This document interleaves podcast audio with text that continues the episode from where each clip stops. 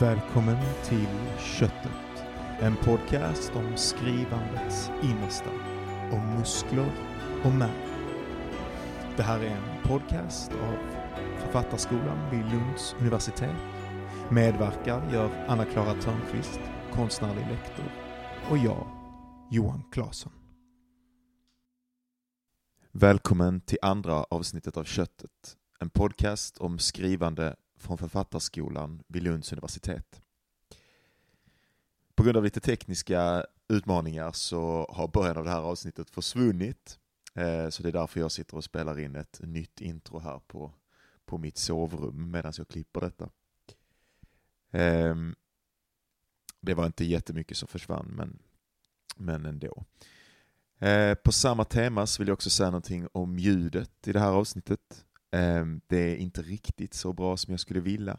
Det är så att jag har ny utrustning som jag håller på att lära mig här och jag hoppas att alla har tålamod i de här första avsnitten medan jag hamrar ut lite ojämnheter och sådär.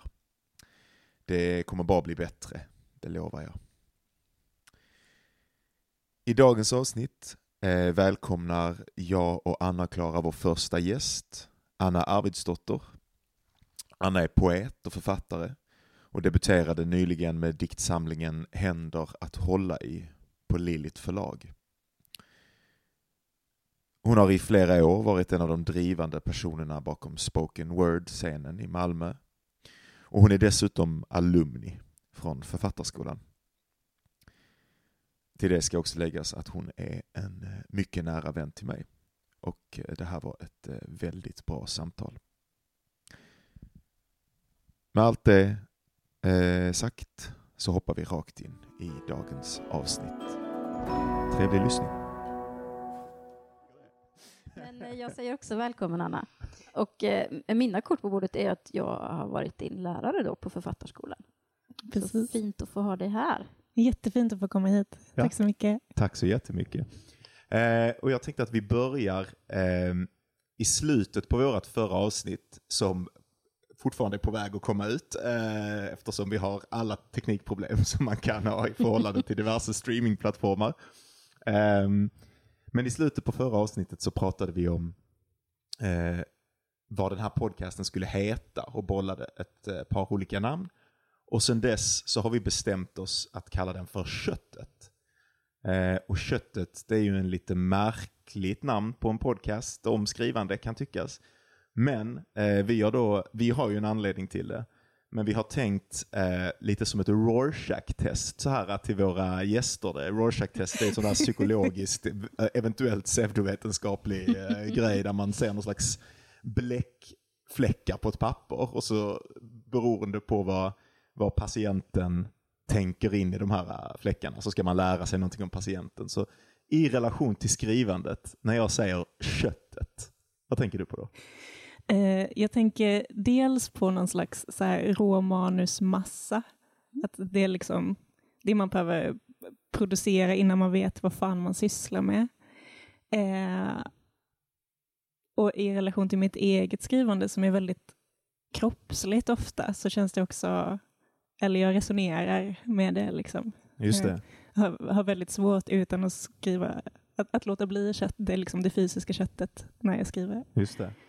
Jag Ja. kände också att råmanus fick en helt annan klang nu när det, ja, när det kopplades till, till kött. ja, det blir lite Ja. så steakigt Ja, och man tänker sig något som ligger och blöder lite grann. Obehagligt kanske, men... Eller Ja, gott. Eller ja. lite härligt. Ja, Och blödandet var ju också fint. Ja. Liksom, det är det. Det är fint. Mm. Visst. hur, hur har ni tänkt? Eh, ja, men det kanske vi inte ska säga helt och hållet då om vi ska, ha, Nej, om vi ska ska ställa ha det det här, här som en testet. sån, det får komma mm, eftersom. Ja, ja, jag, jag, jag köper det. Jag kan berätta för dig efteråt kanske, så, så kommer det inte med. Men eh, vår tanke på, på det här, eh, vad det är som vi framförallt är intresserade av, det är ju liksom inte så mycket nödvändigtvis din bakgrund eller eh, dina, ska man säga, åtminstone inte liksom utanför dig själv, dina liksom, politiska idéer eller vad du vill tackla med ditt skrivande eller sådär. Det får komma in, men vad vi framförallt är intresserade av, det är ju ögonblicket när texten kommer till. Liksom. Eh, så jag vill börja med att fråga dig, och det här kan, det kan ha sett ut på olika sätt, men den väldigt öppna frågan, hur ser din skrivprocess ut? Och då ska jag inte prata om det mest praktiska som är lättast att formulera. Du får gärna vara jättepraktisk. Får jag vara börja Ja. där, tänker Ja, jag. Ja. verkligen. Okej, men jag är en, eh, någon som absolut behöver kontinuitet i mitt skrivande. Eh, funkar bäst om jag skriver på morgonen. Eh, känner absolut att jag tappar hjärnan någon gång efter lunch. Eh, så då ska jag inte längre vara kreativ utan kanske ta in information eller syssla med mer administrativa grejer. Eh, planera eller så. Eh, men sen är jag ju också en känslomänniska och behöver ofta... eller Min process handlar mycket om att vada igenom saker och försätta mig i, i en sits eh, som där jag blöder. Liksom, och behöver få, få ur mig det och se vad som uppstår i texten. Eller att den är mycket ett så här formulerande av, av ett undersökande, att försöka förstå någonting liksom, som, som kanske är någon slags bara så här, känslomässigt nystan i mig. Och, eh, för det här var en sån, det här jag, jag tänkt som eh, senare, som liksom någon upptrappning. Men eftersom du sa detta nu så, så, så ställer jag ändå den frågan nu. För jag tycker i egenskap av någon som känner dig och har pratat om din process med dig på personligen liksom tidigare, att det är väldigt spännande för mig att du verkligen skriver med din egen smärta och att du skriver på ett sätt som eh, det leder dig in i kroppen på ett helt akut sätt och som är liksom helt uttömmande för dig. Hur ser det ut när du sätter dig? Det kan ju ha hänt vad som helst på morgonen. Du kan ha eh, hållit på där med tagit ditt barn till dagis eller vad som helst det nu än är. Och sen sätter du dig ner någonstans. Går, du till ett, eh, går du till ett café eller sitter du hemma? Jag hade en väldigt fin rutin av att gå till Niagara fast jag inte var student i Malmö och sitta och titta ut över vatten och betong. Funkar jättefint. Och Niagara, det är eh, Malmö universitets eh, Precis. byggnad, bibliotek och sådär va? Ja. Ja, ganska högt hus. Mm. Eh, och sen kom ju pandemin och då var jag inte tillåten längre. Så nu har jag liksom vant mig vid att sitta hemma Mm. eh, och hittat någon slags eh, funktionalitet. Men har det. du någonting som gör att du liksom kickar? För problemet med att jobba hemma tycker jag, det är ju steget från på något sätt ens privata då vardagssysslor, logistik, jag, in i ett annat jag. Har du någonting som gör den transformationen? Jag tror min sån tydligaste betingning är att sätta på mig hörlurar. Mm. Eh, då stänger jag av omvärlden, jag har brusreducering på och så sätter jag på eh, musik som nästan alltid är instrumental. Eh, nu är jag ett klassiskt eh, sjok. Och, eh, och sen är det en pomodoro liksom för att Mm. också så här, nu, nu har det börjat, nu får jag inte Just det. eh, fuska. Och det är ju så jättevedertaget bland de som skriver, är många kreativa. Men Pomodoro är ju att man jobbar i 25 minuter i taget ungefär, va? Eller? Precis. Mm. Och sen är det fem minuters paus. Just det. Och det kom ju av att den äggklockan, de som startade den här, såg ut som en tomat. Som pomodoro är på Pomodoro. italienska. Si. Mhm. Ja, Mm. oj, wow. vilken uh, världsmedborgare du är. Ja. Vad gör du när den ringer då? Eh, det var ibland, jag försöker att ta paus på riktigt, Mm. för det är, är inte min bästa gren. Eh, och då gör jag antingen något fixigt, typ så här, tar med diskmaskinen, Mm. eller, eller gör typ armhävningar, eller Just tar luft. Så har jag också Liksom. hållit på tidigare. Mycket Ja. armhävningar och mycket stå och stretcha ute på balkongen när det är kallt och sådana exakt, grejer. Sådana att saker. Rycka upp hjärnan. Eh, men hur då? Okej, du sätter dig där på morgonen, du sätter på musiken. Eh, är det musik som är liksom på något sätt i paritet eller som är liksom i linje med det känsloläget som du ska gå in i eller spelar det någon roll? Eller? Ja, jag lyssnar oftast på något relativt atmosfäriskt eller liksom stor. Det måste vara dynamisk musik och den får inte vara för upptempo, typ. För då, Okej. ja, då lyckas jag inte skriva med, med smärtan på det sättet, antar Just jag, det. är grejen. För du får inte ledas bort från dina egna Nej. känslor. Kan du se det på dina texter? Skulle du kunna testa det? Det är mer som att jag inte kom igång, eller Nej. jag kom inte i kontakt om... om eh, Du börjar dansa i... typ.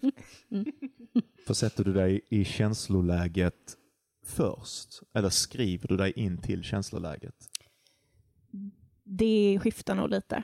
Okej. Eh, det är ju ofta också så om jag är inne i, djupt inne i ett projekt, då lever jag med den känslan. Liksom. Det är ju, då, det, den otacksamma delen med mitt skrivande är att det är svårt att stänga av det sen. Mm. Att liksom återgå till vardagslivet och vara en bra förälder eller partner eller vän. Liksom. Mm. Eh, för, att, för att jag är så himla inne i den känslostämning som jag skriver fram. Just det. Är det mer känslostämningen än skrivandet i sig? Förstår du vad jag menar, skillnaden där? Inte riktigt. Nej, jag tänker att man kan, det man, du skulle kunna vara upptagen av ditt skrivprojekt så att du tänker väldigt mycket på det, både teoretiskt och praktiskt. Det är en sak. Liksom. Det andra är att du skulle fastna i en sinnesstämning. Det är nog mer att jag fastnar faktiskt. Eller för att upptagenheten i, i tanken, där kan jag switcha lättare Mm. tror jag. Mm. Men så blir jag också om jag liksom är inne, nu gör jag inte det så mycket längre, men om jag typ bingear en serie Mm. eller, eller läser någon väldigt, bara läser helt enkelt. Mm. Jag är också sån. Ja, Mm. Så bär jag med mig det och liksom läser jag om något väldigt trasigt så, kanske, så tror jag själv att så här, ah, shit, nu har jag en jättestort problem i min relation för att Mm. jag liksom bär Just med det. mig Det den skavet. liksom. Ja. Ja. Är du också sån Johan? Uh, ja, men eh, kanske inte så mycket i förhållande till mitt konstnärliga skrivande, men konstigt nog till, alltså jag har, berättade ju också för dig nu Anna för någon dag sedan, alltså jag har ju skrivit en, en uppsats som har att göra med liksom väldigt pass, som är liksom en analys utav, utav maskulinitet i en viss författares eh, eh, oeuvre, eller en del av det i alla fall. Och jag har ju liksom alltid haft väldigt mycket, kämpat mycket med min egen maskulinitet och både Mm. känt att det är viktigt men också, inte, men också känt att jag inte riktigt kan förlika mig med allting det är. Och det här, är- den här författaren har en ganska pessimistisk och svår inställning till, till eh, maskuliniteten och det Alltså för att jag ska kunna ta mig an det på ett intellektuellt plan på ett sätt som blir sant så måste jag in till hjärtat av den här krisen liksom, Mm. i mig själv. Så jag måste förkroppsliga där på det sättet som du gör.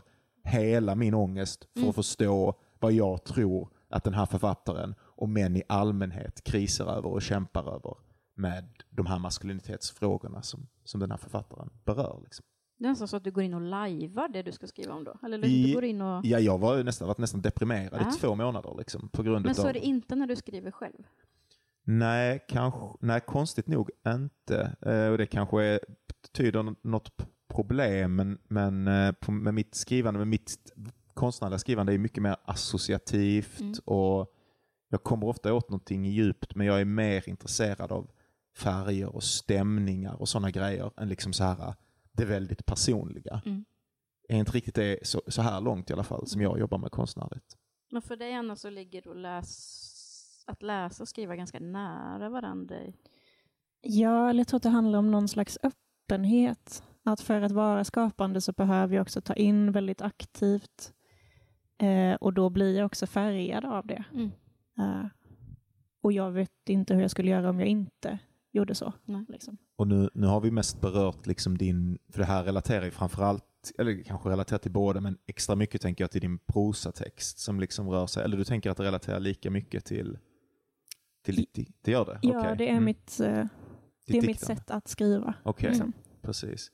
Eh, för det skulle också vara spännande, för jag tänker ditt, din prosatext ligger väldigt nära typ de sakerna som händer i dina relationer och med dina människor och sådär. Alltså jag menar inte i detaljerna nödvändigtvis, men du, du är intresserad av relationer på ett sätt som de kanske uppstår för dig själv. Mm. På, ja, för det, det har du nästan varit inne på, men där måste det också finnas någon slags påverkan mellan... Eh, Ja, och jag, ja, absolut. Men det är ju att jag, jag är väldigt upptagen av min omvärld och min samtid och hur de liksom hör ihop och varför relaterar vi varandra som, med varandra som vi gör. Liksom. Mm. Och så letar jag i det och försöker förstå det. Och då tittar jag väldigt, väldigt noggrant på min Mm. omgivning och, och det är klart att det ibland då blir någon slags blödning mellan vad jag processar kreativt och vad jag lever. Liksom. Men jag tänker Anna, liksom en liten skrivpedagogisk fråga, eller vad man ska säga. Alltså från författ för på Författarskolan så jobbar man ju med sina egna texter. Men vi låter er ju också göra, eh, alltså prova och andra, alltså nu ska ni skriva för barn och unga, eller nu ska ni göra det här. Var det ändå samma process för dig då? Blev det ändå samma sorts texter, förstår du? Eller kunde du... Tog du med dig din, liksom det som är ditt, din drivkraft i skrivandet in i dirigerade skrivövningar, eller blev det något annat? Eller var det svårt, eller blev det dåligt? Eller? Alltså på... Det blev ju inte samma som, som om jag skriver liksom ett romanprojekt och, så här, och är inne och dealar med någonting i tre månader. Liksom. Mm. Det är klart att samma känsla uppstår inte på en tre minuters övning. Nej. Men, men annars så skulle jag säga att det är ganska mycket samma. För att det Mm. är mitt sätt att gå in i texten eller försöka Mm. förstå någonting. Liksom. Mm. Jag har... Det kanske är att jag har dålig fantasi. Liksom. jag, Det tror jag absolut inte. men, men att liksom hi- hitta på så ur intet eller... eller um, ja, jag, vet inte, jag vet inte hur man skriver utan att liksom använda Sitt, hela sig. sitt kött. Ja, sitt Mm. kött. Och jag tänker om jag bara kastar ut ett eh, begrepp här och så får du säga om det känns som någonting. Men det har någonting att göra med vad som är angeläget för en. Ja. Att för dig så är det någonting som är väldigt angeläget i samtiden och i eh, dina relationer. Eller Mm. sådär som inte... Och har jag då en skrivövning så behöver jag göra den anlä- angelägen för mig själv för att det ska uppstå någonting. Annars så blir det ointressant och då hade jag lika gärna kunnat låta bli att skriva. hur, eh, hur ofta skriver du nu? Dagligen. Du gör det? Mm. Och eh, är det dagligen både prosa och poesi? Eller är det... Ja, nu har jag någon, mitt projekt lite... Det är lite for, formmässigt svårdefinierat. Men, Just det. men det är någon slags poesi, eh, essäistik. Mm. Just det. Eh, Just det, just det. Eh, men när du skriver, om man säger när du, när du skiljer, i de ställena där du skiljer på lyriken och på ditt andra skrivande, eh, är det så att det ena är mer, alltså till exempel så känner jag en del poeter som är mer motivation, alltså bara motivations, de, de skriver när en dikt kommer till dem. Och så skriver de ner den och det händer lite då och då. Medan de flesta som ska skriva prosa för att det eh, någonsin ska bli någonting så måste man hålla på och nöta ganska många timmar. Liksom. Ser det ut på ett sånt sätt för dig eller du har ett dedikerat schema även med ditt lyriska arbete? Relativt. Sen är det kanske att det lyriska så kommer det fler så här fraser om jag bara är ute och rör mig i världen liksom och så behöver jag ta ner den och, och eh, liksom fortsätta i, i, i den snutten senare i mitt liksom schemalagda. Fast så funkar det lite med prosan också, att man så här ser någonting eller någon så här äter falafel på ett slabbigt sätt och bara så ah, visst ja, den här grejen, det är någonting som är relevant i den här karaktären eller så.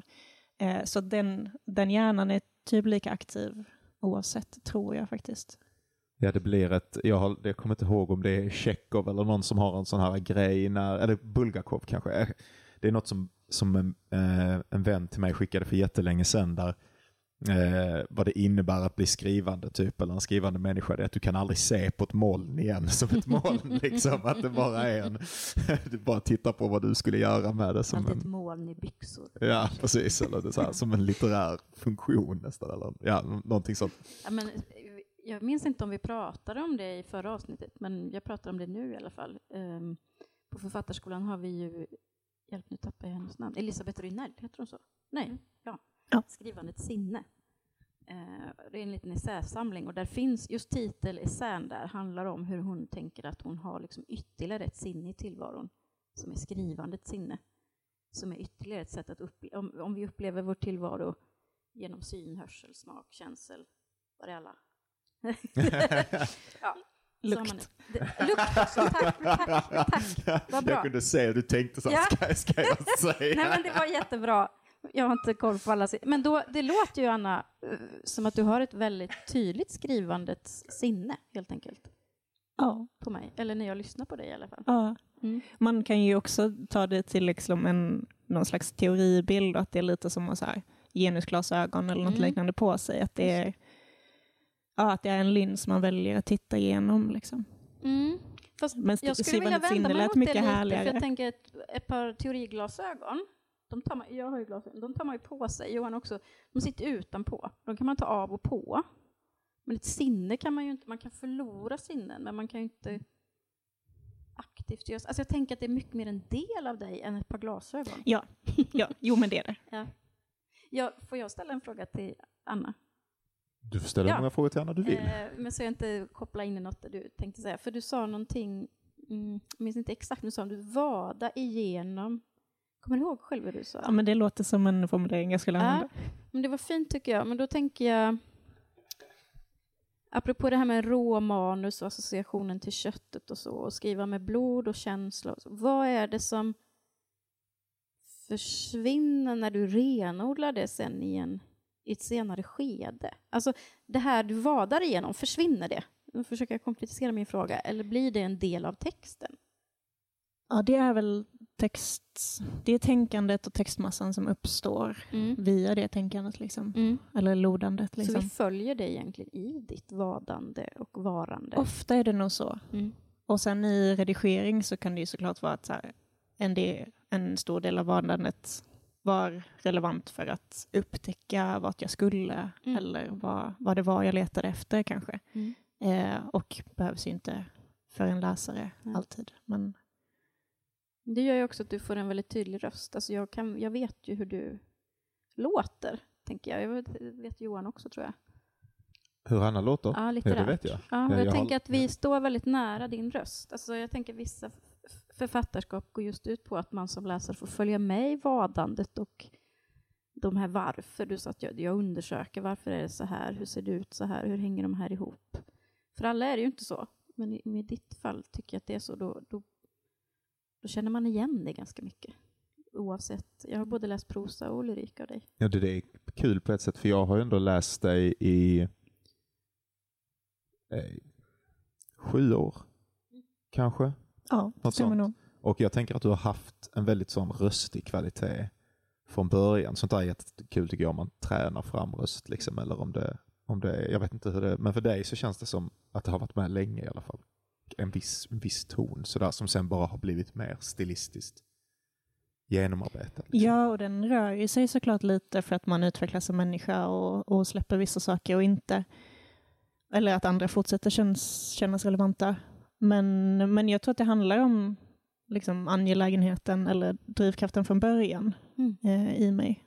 Och att det tänker- någonstans är rösten. Förlåt. Jag tänker det här röst, ligger nära det här man pratar ibland om att man tar till orda och man låter sin röst bli hörd och så.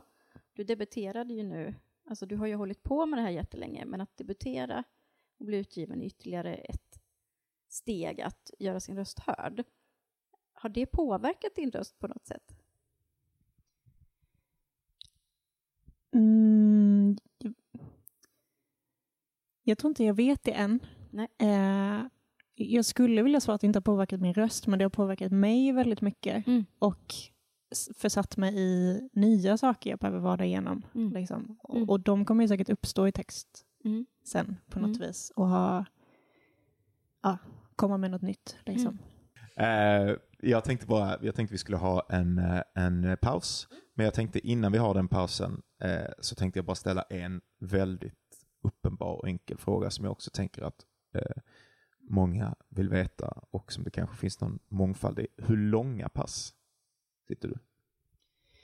Jag brukar faktiskt sitta max en förmiddag, liksom. alltså typ 9 till 12, halv ett kanske. Mm. Eh, sen, orkar, sen är jag inte kreativ längre. Nej. Och där lyckas du hålla din pomodoro liksom konsekvent eller finns det tillfällen av hålla på och vandra runt, Jag tror att lämna? Johan vill att du ska säga att, att det finns tillfällen när du inte... Det låter som att du... Nej, jag har, ingen, jag har ingen sån vilja, utan jag tycker bara det är spännande till vilken grad folk till exempel ja, men, gör, andra grejer. Det, det kommer Mm. in i skrivandet. Det är en del av skriv, kan vara en del av skrivandeprocessen. Liksom. Jag förs- det varierar lite. Ibland är jag skitbra på att hålla det. Om jag har någon slags deadline är det lättare att hålla det. Mm. Ehm, men annars så försöker jag att nu eftersom jag frilansar heltid och liksom kan lägga upp min dag väldigt mycket som jag vill så försöker jag att räkna in typ att springa eh, Mm. som arbetstid, men då gör jag det på eftermiddagen när jag ändå inte är bra på att producera text. Liksom. Eller läsa och sådär. För att, för att jag vet att det händer saker i mig. Jag vet Mm. att jag behöver processa det jag, det jag liksom skapar eller har mött på något vis. Mm. Ehm, och jag förs ja, försöker värdera det som, som arbetstid. Mm. Liksom. Fast det är svårt.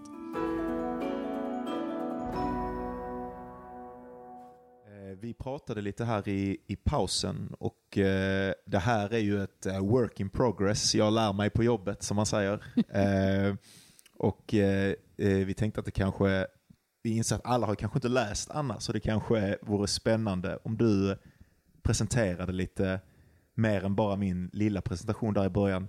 Vad handlar ditt senaste, eh, din senaste diktsamling om och vad, hur tänker du, vad tänker du att ditt skrivande i stort liksom centrerar eller rör sig runt för ingångar? En så liten fråga. Visst. Eh, Fem minuter. Tack, tack. Men Händer att hålla i har ett väldigt konkret narrativ där man följer en, en kvinnlig brevbärare mellan olika postkontor och ut i stan eh, där hon arbetar med kroppen.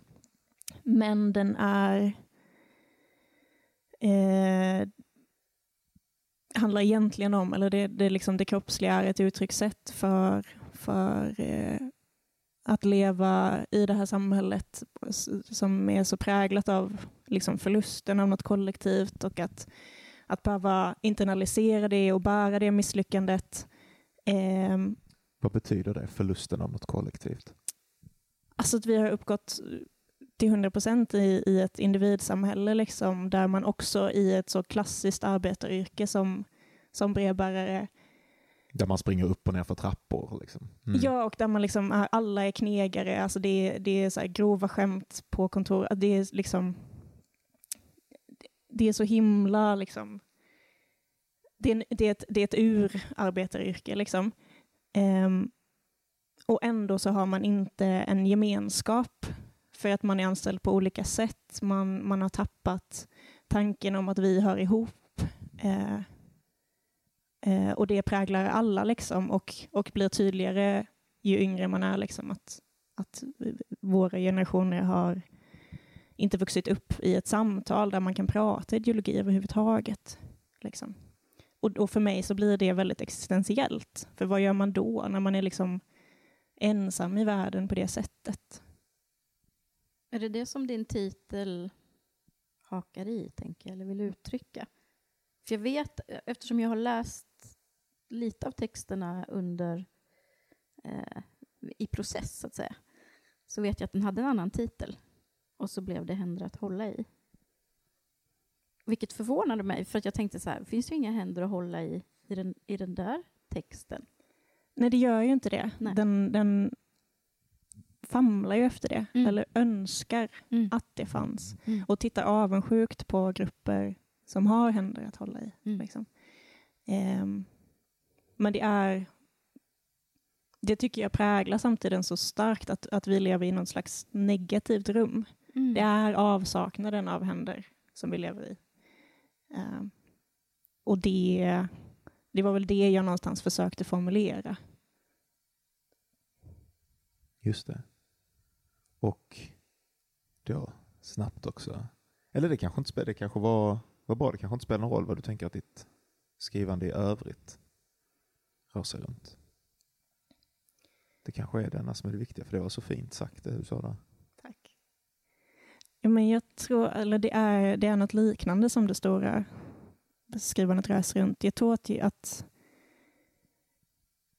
att även där jag skriver mycket mer tydligt relationellt så är det, så är det också präglat av någon slags djupgående ensamhet som, eh, Som, som, alltid är kopplat till det politiska på något sätt. Alltså om jag tänker liksom politik inte som partipolitik utan som Nej. människan i förhållande till sitt samhälle eller någonting sånt där. jag tänker att den åtminstone är med och skapar det.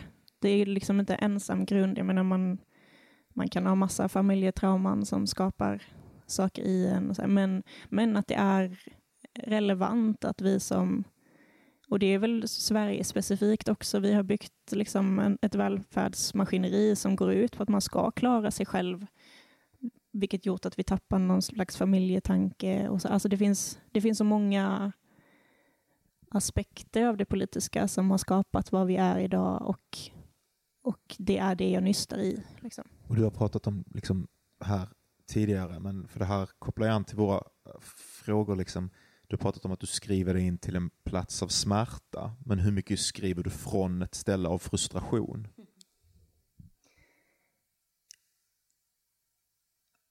Ja, den har alltid legat längre bort. Okay. Eh, jag tror att jag börjar i smärtan och så blir jag frustrerad på vägen. Okay. Som, som till exempel Händer att hålla i då har, den har blivit mycket, mycket argare uh, under redigeringen. Eller liksom mer sammanbiten och, och hård på något vis. För att jag behövde börja i vad fan händer, hur kan det här vara sant? Typ. Men är, kan litteraturen, för jag tänker, jag förutsätter, höll jag på att säga, att du läser som alla andra skrivande människor. Är, är lyrik och litteratur det du läser, är det händer att hålla i för dig? Ja, det är det nog. Är det någon, finns det någon speciell hand du håller i? um, alltså jag är inte en sån som har en det här är min idol och har gjort hela mitt skrivande. Uh, men men jag tror att det är viktig just nu, kanske till exempel? Eller vad eh, för den här? Edouard Louis mm. är viktig just nu. Mm. Eh, kanske just för att det finns mycket mer ilska mm. i det. Eh, och jag tycker det är... Och agen, agens. Mm. Och jag tycker det är spännande att, att han har åtkomst till det, eller har byggt, byggt fram det och i sitt liv. Liksom. också, tänker jag. Och samtid, ja. Mm. Känner du att det sker någon bearbetning eller kommer du fram till några svar? Eh, finns det några insikter? På ditt skrivande kastar du också, förutom att det politiska eller det här samhälleliga eller samtidsmässiga kastar ett ljus in på skrivsituationen, kastas det någonting tillbaka ut på alla de här grejerna? Förstår du vad jag frågar? Det hoppas jag. Ja. Eller det är väl det jag letar efter. Det är det jag letar efter. Att, eller för jag, jag, men, jag, jag har aldrig haft en så väldigt stark dröm om att bli liksom ihågkommen eller jag ska skriva det största som någonsin existerat eller sådär.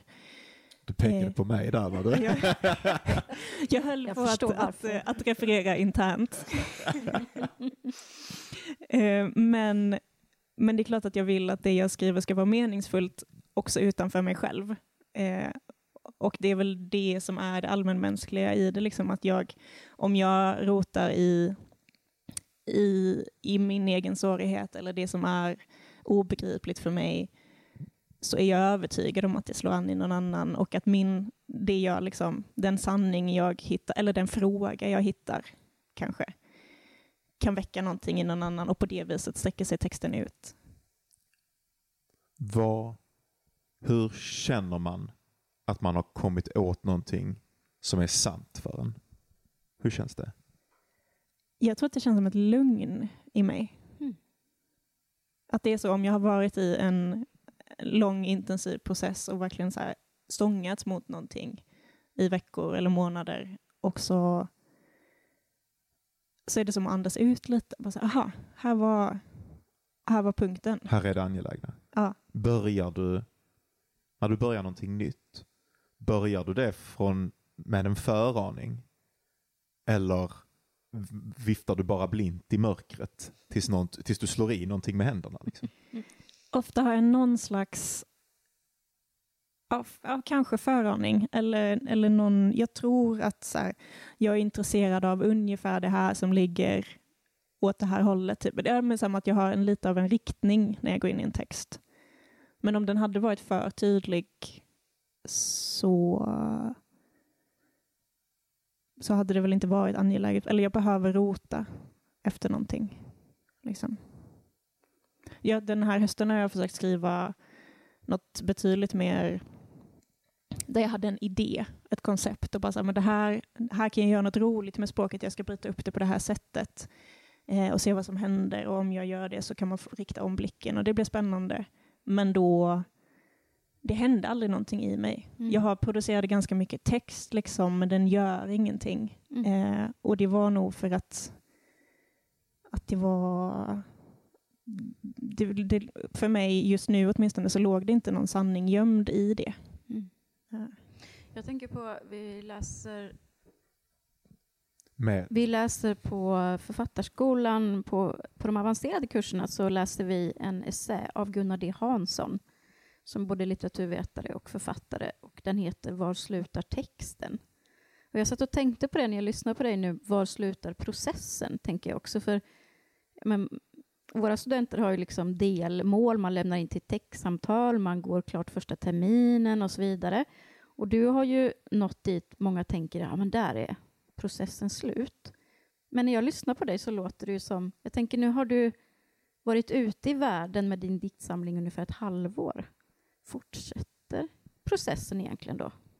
Ja, för processen finns ju också i mötet med läsaren. Eh, och om jag bokats till något samtal eller har en uppläsning, då är jag inklämd mellan andra poeter eller så ska jag förhålla mig till någon annans formulering eller läsning av min text. Eh, och, ja, och det är fortfarande en process och jag är lite långsam i sånt så det är ofta Mm. att jag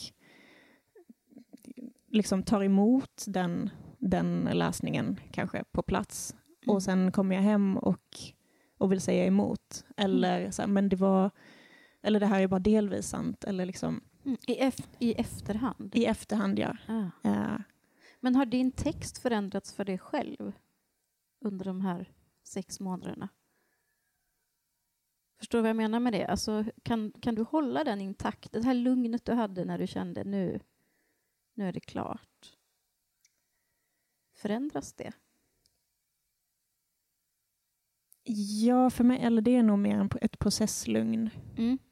Och nu, nu är ju det är ju också märkligt, men samtidigt liksom att det här konstnärliga är också nu en liksom vara i Mm. ett som man kan köpa och Mm. konsumera. Mm. Eh, och läsa slarvigt eller läsa jättenoggrant. Mm. Eh, och det spelar ingen det spelar ingen roll och det spelar all roll för mig. Som, Mm. alltså så här, det, och jag är helt maktlös inför det. Mm. Liksom. Och det måste man ju acceptera Mm. eh, och vara i.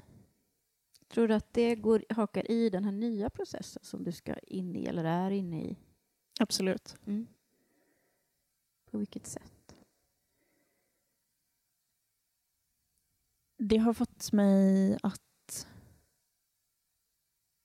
ja, men de nya tankar som har väckts, väckts liksom på, på vägen när, när jag har mött publik har jag med mig in i det jag skriver idag eh, för att det är mitt sätt att bearbeta.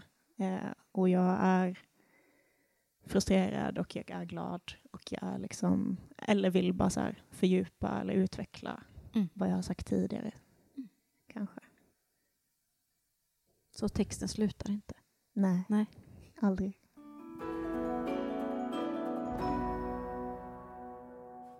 Anna, jag tänkte att jag skulle ställa en öppen fråga och om inte du, det kommer någonting till dig i relation till den här frågan så specificerar jag den lite mer. Men i det skrivande ögonblicket, när du sitter framför datorn, hur ter sig skrivandet för dig då? Jag tycker det är jättesvårt att formulera. Eh, för att för skrivandet, när skrivandet funkar så är det så omedvetet. Och det är när jag lägger på den blicken som det försvinner igen. Eh, Men ehm, det här vet jag ju egentligen svaret på då, för vi har pratat om det, men ser du till exempel bilder, färger, eh, hör du röster? Nej, det gör jag nog inte i själva skrivandet, utan jag gör det, jag tänker på det eh, när jag är utanför eh, och tar in information till, till mitt skrivande som jag kan använda.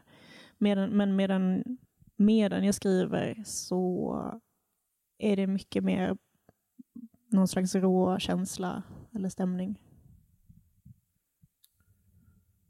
Och när du skriver till exempel med karaktärer, har du en intern känsla av att de är skilda personer som gör sina egna grejer?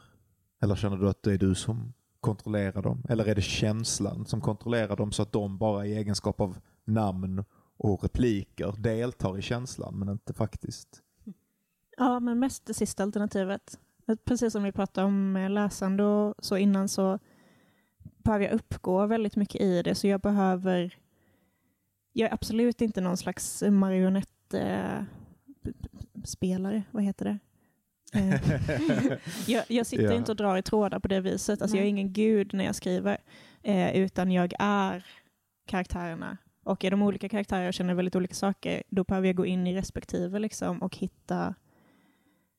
Och när det är som bäst, då är jag inte jag längre, utan då är jag i den känslan och, den, och då upp, känns det som att det uppstår, det är nästan magiskt, liksom, eh, vad som ska, hur de ska agera och det behöver inte vara samma sak som jag tänkt ut i förväg, utan det sker i skrivandet. Men du är...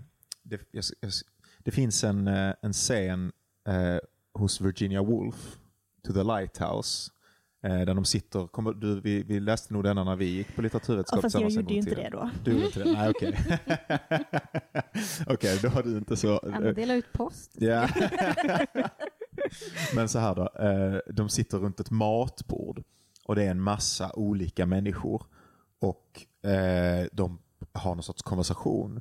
Och perspektivet, fokaliseringen som det heter i litteraturvetenskapen, vems sinne som man ger text, som man ser, eller som, som man upplever texten genom, eller så här, eh, flyttas ibland från ett sinne till ett annat i en och samma mening.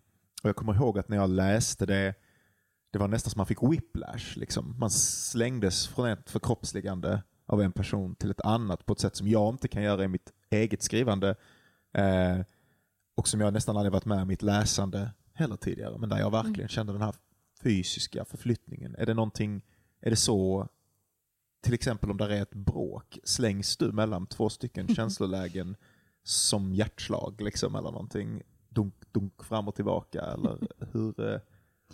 Jag är nog oftast mest i den ena då i, liksom i första utkastet åtminstone. och sen behöver jag gå in och i efterhand se att den andra också är sann mot sig själv. Eller liksom. Ja, och det handlar också såklart om vad, vad liksom texten har för perspektiv från början, vem man är mest lojal med som läsare sen, liksom, eller så här, vad, vad som sker. Men jag är, jag är ju lite långsam, liksom, så att jag kan inte, den hjärtslag-grejen hade jag inte orkat med. typ. Nej. Eh, eller jag, ja, jag kan inte switcha så snabbt, helt enkelt. Utan du bråkar i så fall från en, med en känslo, från en känslomässig position, men får ändå, du får, du får svaren.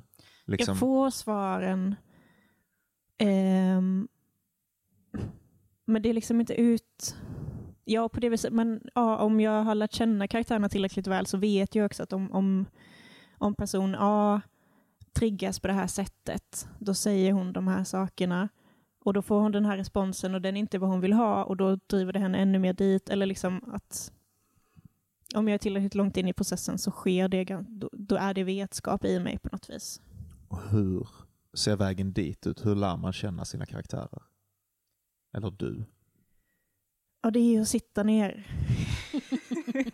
Nej, men, eh, skriva igenom och, och, inse att, eller leta efter det sanna i det. Liksom. För det mång, mycket av det jag skriver så känns det ju inte så. Mm. Och jag inser att så här, men jag här, här har jag inte kommit åt det. Här vet jag inte vem den här är än. Jag skriver, jag testar och så, har jag, så finns det något glapp mellan det som känns sant och, och det jag har skrivit. Och då är, får jag försöka igen. Liksom.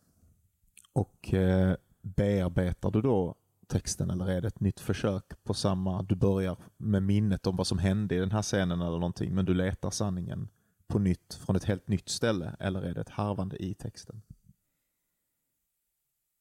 Det är nog lite olika, men oftast så försöker jag då med en helt ny scen. Liksom. Om, jag inte, om jag inte vet att det här är en nyckelhändelse eller så. Eh, och, och då behöver jag såklart skriva om den. Men annars är... Eftersom jag är... Jag är inte någon som skriver en väldig massa ord. Liksom. Så, så när jag väl skriver, när jag har hittat, då skriver jag oftast så relativt rätt från början. Um, jag tänker, är det någon skillnad för dig, för du skriver både prosa och lyrik. Är det någon skillnad för dig i hur du närmar dig känslor och karaktärer beroende på om du skriver lyrik eller prosa? Lite. I prosan så behöver jag ju mer förstå en hel karaktär mm. och, och typ veta på vilka sätt den personen är ologisk. Eh, men det ändå eh, ändå bildar en helhet. Liksom. För det, ja, men oftast är man ju så på något vis, att man har en väldigt tydlig värdering eller man tycker att man ska agera på vissa sätt och sen så vissa saker så är man ändå bara instinkt i. Och de kan vara väldigt motsägelsefulla och det måste jag hitta på ett sätt som jag kanske inte omedelbart måste göra i poesi. Um. Nej, samtidigt så kan jag tänka att lyrik är ännu mer avklarnat på något sätt. Alltså, allt har lagt, grumset har lagt sig på botten och så ser man någonting klart. Känner du igen dig i det? Ja, men inte i processen. Nej. Eh, för processen är också väldigt trevande. Mm. Eh, men sen är poesi ju oerhört mycket att skära bort mm. det döda köttet yeah. eh, som inte hör dit. Det. det kommer en aspekt till av köttet. Det döda som man skär bort. Ja. Dödkött. Ja, och fettet och allting mm. sådär för att få till den här riktigt uh, fina biten. Men ibland så måste man ju ha kvar fettet medan man tillagar det. Va? Mm. För att uh, det är så man får in saften i köttet. Liksom. det går att ta hur långt som helst. Jag tror också det går liksom att spräcka den här bilden totalt. men det här... Nej, man, man behöver inte försöka. Det var ju det.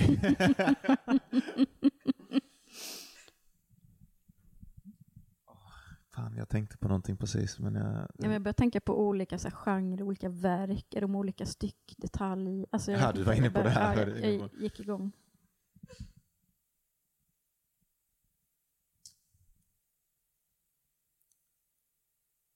Vi har varit lite inne på det här. Men hur mycket under skrivandet du har ändå skrivit färdigt eh, men dels den här diktsamlingen och sen så har du också skrivit färdigt åtminstone en roman tidigare som jag har läst men som inte är, är utgiven då. Eh, vad,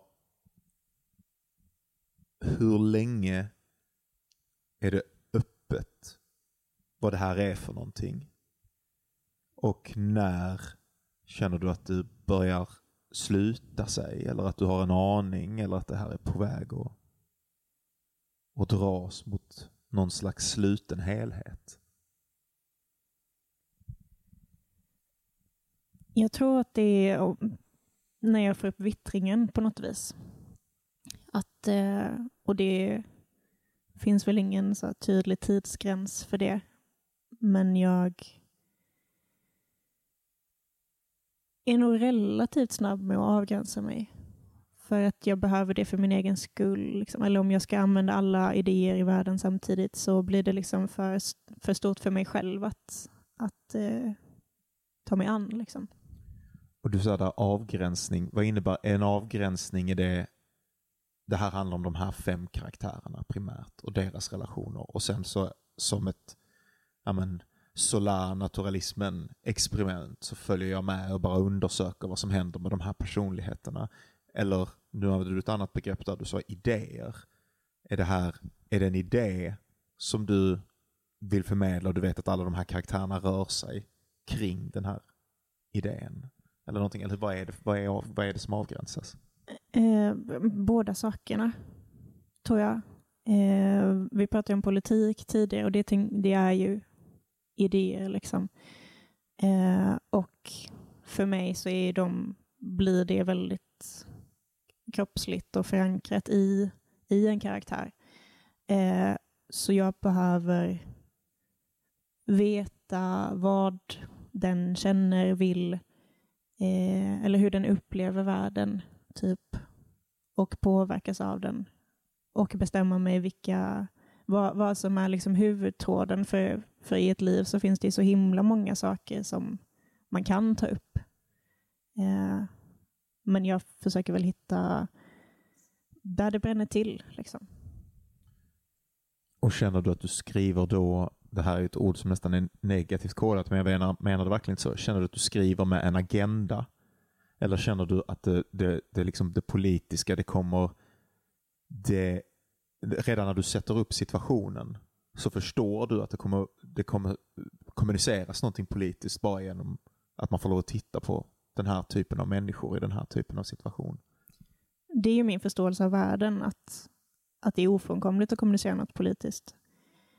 Eh, I alla fall om man försöker skil, nej, skildra något realistiskt, men också bortom det faktiskt.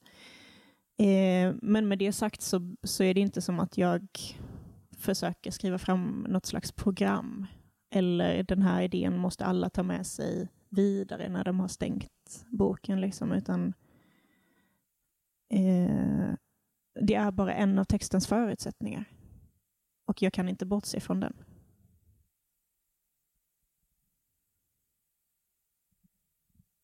Okej. Okay.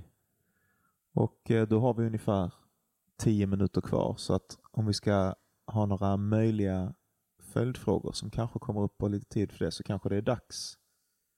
Johan tittar väldigt har... Nej, men det om du på mig någon... här. Nej, men jag, jag vet också, Anna, visst är det så att du åker runt och är verksam, alltså arbetar med skolungdomar och så med skrivande? Eller hur? Du är verksam ja. som skrivpedagog. Ja, precis. Och det tycker jag är, alltså, för det är ju inte alla som skriver faktiskt som gör det. Många, men inte alla. Hjälper det dig att få syn på skrivandet, eller förändrar det, eller hur ser du på skrivandet utifrån det hållet? Är det något annat än vad skrivandet är för dig? Ser du många olika skrivprocesser? Vad ger det dig att vara bland andra som skriver? Och förändras det genom det du lär? Man brukar ju säga att, att, mm. att lära ut är liksom det bästa sättet att lära känna någon syssla. Liksom, Just det. Jag rör mig just nu åtminstone åt mest i ja, men typ högstadiet där det kanske är en i klassrummet som vill skriva mm. Och resten är mer så här, ja, det kanske är roligare än vår ordinarie, fast nej, nu var det gympan vi missade så att det här suger bara. liksom. eh, så det är inte som att jag tyvärr så himla ofta har något slags djupt möte med, med eh, andra personer som vill skriva eller som så här, hittar en konstnärlig gnista. Men när det händer så är det fantastiskt. Um, men det hade varit otroligt roligt att jobba med folk som verkligen vill det. Mm. Och då tänker jag att jag också själv hade lärt mig andra saker åtminstone. Jag, jag förstår precis vad du menar och jag är ju i den situationen och det är en innest, verkligen. Men jag tänker att eh, det är ju otroligt viktigt att vara ute bland de som inte vill skriva också. Så tänker jag i alla fall. Jo, men det är det ju. Och eh, det kanske är mest att man inte får liksom, återkopplingen mm. själv, mm. utan det jag sår är väl något slags frö. Mm. Eh, jag var ute i något mellanstadie för ett tag sedan där det var en liten tjej som var glad över att vi hade samma namn och att mm. jag hade kort hår, precis mm. som henne. Och hon var verkligen så här, wow, man mm. kan ha det. Mm. Eh, och det här är ett potentiellt liksom, avgörande av, av liksom, ögonblick i hennes liv. Absolut. Såg jag liksom, där på plats. Men de flesta sådana är ju inte synliga utan det är så här, någon som kanske säger ah shit det här var kul egentligen eller man kan, hon är poet, hon försörjer sig på det. Mm. Och att det liksom öppnar någonting i världen och det är fantastiskt. Mm. Men det är sällan jag får möta det. Jag förstår det. Men jag tror verkligen att det, att det händer saker efter mm. också. Och det är så viktigt att det får finnas. Gud ja. Även om det är ett starkt motstånd så måste det få finnas hela tiden. Man måste få utsättas för skrivandet och litteraturen, tänker jag. Verkligen. Mm.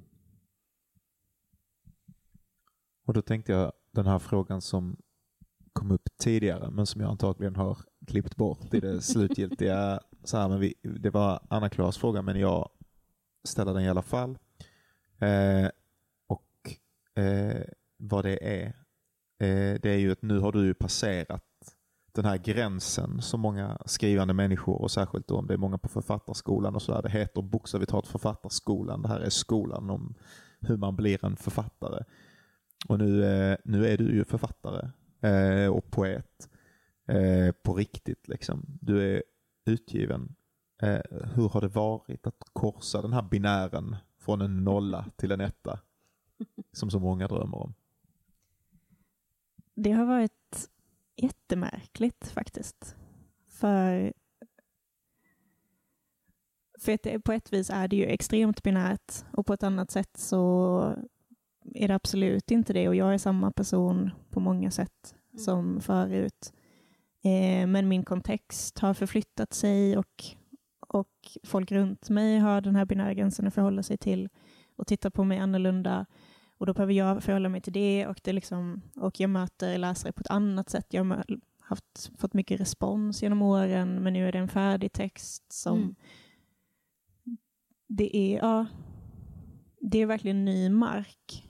Eh, och jag har nog inte riktigt stabiliserat mig på den än. Mm. Eh, jag har också stått mycket på scen och där har man en sån direkt respons på, på det man gör. Eh, på gott och ont. Man kan ju bli supersänkt av det om det går dåligt. Men man vet också om det då. Och en bok är så mycket tystare.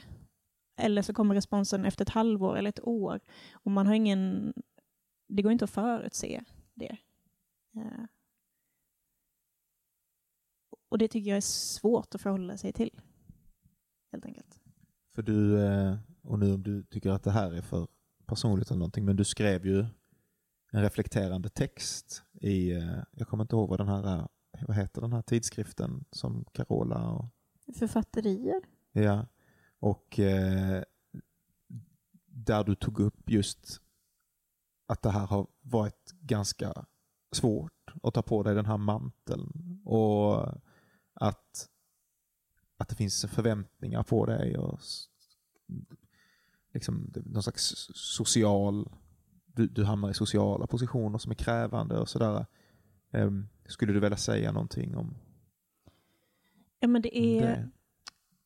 För jag är ju självfallet jätteglad för det här. Det här har varit någonting jag strävat efter på riktigt hela mitt liv.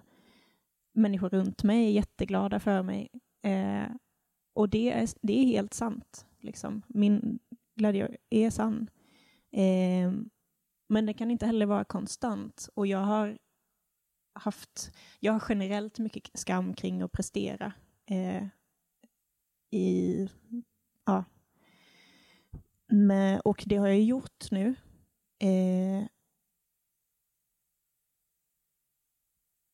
nu tappade jag mig. Ehm, Du har presterat. Du har eh, mycket skam om att prestera. men Eh, det, glädjen kan inte vara konstant. Liksom. Eller det måste, jag har känt en sån press på att vara rakt igenom glad och att inte erkänna de grejer som är svårt i den här förändringen. Och att det är en stor förändring samtidigt som det inte, som ingenting förändras. Ehm, Jag tror det är väldigt vanligt när drömmar uppfylls, tänker jag. Alltså, det går inte riktigt men jag kom in på doktorandutbildningen, forskarutbildningen, och det var ju också så att man tyckte att man skulle vara evigt tacksam och glad, vilket man absolut inte var, kan jag säga. alltså, man var ju det bitvis. Men eh, jag, tänker just de här drömmar som går, drömmar som går i uppfyllelse bär ju alltid med sig något annat också. Men det betyder ju inte att man inte är glad. nej, såklart. Ehm, Men också att man inte vet vad som finns bakom. Liksom. Om det här så länge har varit mm. eh, eller ja, en, ett drömmar. mål, en Ett- dröm. ett mål och så är det så här, jaha, Ja. men vad, vad, vad siktar jag på nu? Vad letar jag efter? Vad är det som... Och vad är, vad är, vad är meningsfullt nu? Mm. Liksom? Har du hittat det? Eh, nej, jag tror att jag famlar just Mm. nu. Men det är inte så att du tvivlar på att skrivandet fortfarande är meningsfullt? Nej. Nej. Nej, det känns som en så djup del av vem jag är. Det Mm. går liksom inte. Mm. Hade det inte varit det, då hade jag ju gjort något annat Mm. och haft en stabil Vad inkomst. hade du gjort då? Och sådär. Jag hade kanske varit psykolog. Ja. Hur har du, hur känner du att du, du relaterar till skrivandet bara då avslutningsvis? Eh, hur har du kommit till en sån plats där det är ett självändamål? Nu när det, för ofta så är det ju det här externa målet att bli författare. Många, många lider jävligt mycket över sin, under sin, den perioden när man bara skriver. Kanske tycker inte ens om att skriva men har en, försöker hitta till det där och tänker att det är just det här att passera, att komma in i någon slags rum, att bli erkänd som en av dem. Nu är jag också en av författarna till exempel i våran värld eller någonting. Men du har gått över den här gränsen och det visade sig att det var inte så himla mycket av en, av en gräns. Liksom. Det var ungefär samma. Eh, men nu finns det en bok med ditt namn på. och Sådär. Eh, då måste du reflektera igen, tänker jag, hur, hur skrivandet är ett självändamål eller någonting. Hur, hur har du tänkt kring det där och känner du att du lyckas vända dig in mot det ännu mer eller känner du att det finns liksom någon, någon avgrund som öppnar sig? vad, vad, vad, har du, vad har du tänkt? Vad har du känt? Um, jag har nog varit ganska trygg i att skrivandet är meningsfullt i sig själv ganska länge. Och, och att jag har varit, eller det har blivit, medan jag försökt göra andra saker i livet så har det varit tydligt att men det här är någonting som jag inte kan skala bort. Eh, när jag försöker göra det så är det andra bitar i livet som fallerar. Liksom. Och och sen så är jag ganska krass samtidigt och är så här, aha, men om det här, det här är någonting jag inte kan leva utan, då måste jag hitta ett sätt att leva med det och då behöver jag göra pengar på det här på de vis som är möjliga i den här, liksom, med de förutsättningar som finns. Och det är där jag är idag. Skrivandet är precis lika angeläget, men jag letar vägar att också betala hyran eh, och så. Det försvinner alltså inte när man får eh, sitt namn på en diktsamling? Nej, tyvärr. Alltså, vissa saker blir lättare, för att med ditt namn på en diktsamling så, så finns det ju kataloger och eh, det finns fler personer som kan boka dig, men du måste ju fortfarande gå med på att bli bokad även om du inte har lust. Och, alltså, Mm. Ja, sådär. visst. Visst, visst, visst. Det finns stipendier kanske också som man kan söka mer så. Det gör det. Mm. Jag sitter här och funderar på liksom en... eh, Det blev en så, lite sorgesam avslutning här. Jag sitter och funderar på hur vi ska... Du vill ha en liten trudelutt. Det här är ju ditt ansvar, Anna-Klara. ja, jag- jag vi- vet. Jag försöker få in buskis på detta. Men det är också väldigt fint. Jag tänker att på något sätt är det ju också att skrivandet är på djupaste allvar för dig. Och det känns otroligt inspirerande, tänker jag. Och otidsenligt. Man får inte vara Mm. så här allvarlig. Är det så? Men jag tror att man, man kan inte vara författare om man inte är det. Det här är en sån tes jag driver. Att folk som, det som folk, en av de stora utmaningarna tror jag för skrivelever är att komma över idén att det här inte är på allvar. Alltså att man har lärt sig Mm. att skrivandet, ja men det, jo det är väl härligt och sådär, men, men någonstans, jag vill inte vara pretentiös och jag vill inte, jag vill inte tro att det här är för stort. Jag fattar att det här bara är en liten aktivitet eh, jag håller på med och så. Och så tror jag att man kan tänka utifrån. Det är klart från något objektivt. Folk svälter i världen, det finns massa viktiga samhällsfunktioner, vård och allting, allting måste fungera.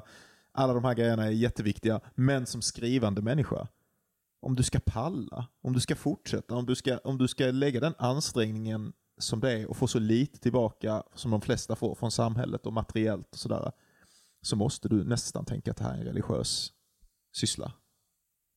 Någonstans tror jag. Eller politisk. Ja, men det är, Någon form av ja, ideologi så, kanske. Ja men så här absolut det viktigaste som finns liksom. Och, och, men med, med en möjlighet att komma åt Mm. det sannaste sanna. Mm. Så som du uppfattar Mm. det. Till och med om du ska skriva liksom ja men feel good eller någonting. Då Mm. måste det vara så här, men det är fan viktigt att folk har underhållning. Det är fan viktigt att folk får känna sig bra för det är en sån grå och att du verkligen tycker att det är viktigt. Liksom. Jag Så hörde jag. någon, eh, det var någon som citerade eh, vad heter hon, Iva Ibbotsson som skrev dels barnböcker men också tydligen vuxenböcker. Det visste inte jag. Lite feelgood, lite tidig feelgood. Och hon hade sagt uh, I write for clever women with the flu. Underbart. Ja, det var jättefint. Men jag tänker, för att liksom, eftersom det nog låg på mig då att, att göra ett film. Jag tänker... Ett glatt avslut. Ja, nej men inte ett glattan, men ett innerligt tänker jag. För det tänker att det finns en stark innerlighet i det här med skrivandets sinne och i det du skriver. Och jag var ju med på din släppefest som man säger på skånska, releasefest. Då fanns en sån stark uppslutning och stark känsla av både glädje och, och allvar som jag tyckte var väldigt rörande. Och då tänker jag att, jag sa det förut, men litteratur kan verkligen vara en hand att hålla i. Och att gör du, alltså du har gjort med din diktsamling så är det en hand som räcks ut till någon. Och det är ju jätteviktigt. Vad Det är det. fint att du Det är säger det. så. Det är det viktigaste som finns, Mm. för oss i alla fall. Så är det. Mm. Tack så mycket för eh, det här samtalet och för det, ja, och ut till alla ni som har lyssnat. Tack så jättemycket. Tack så mycket. Tack. Tack Anna för att du kom. Tack för att jag fick komma hit.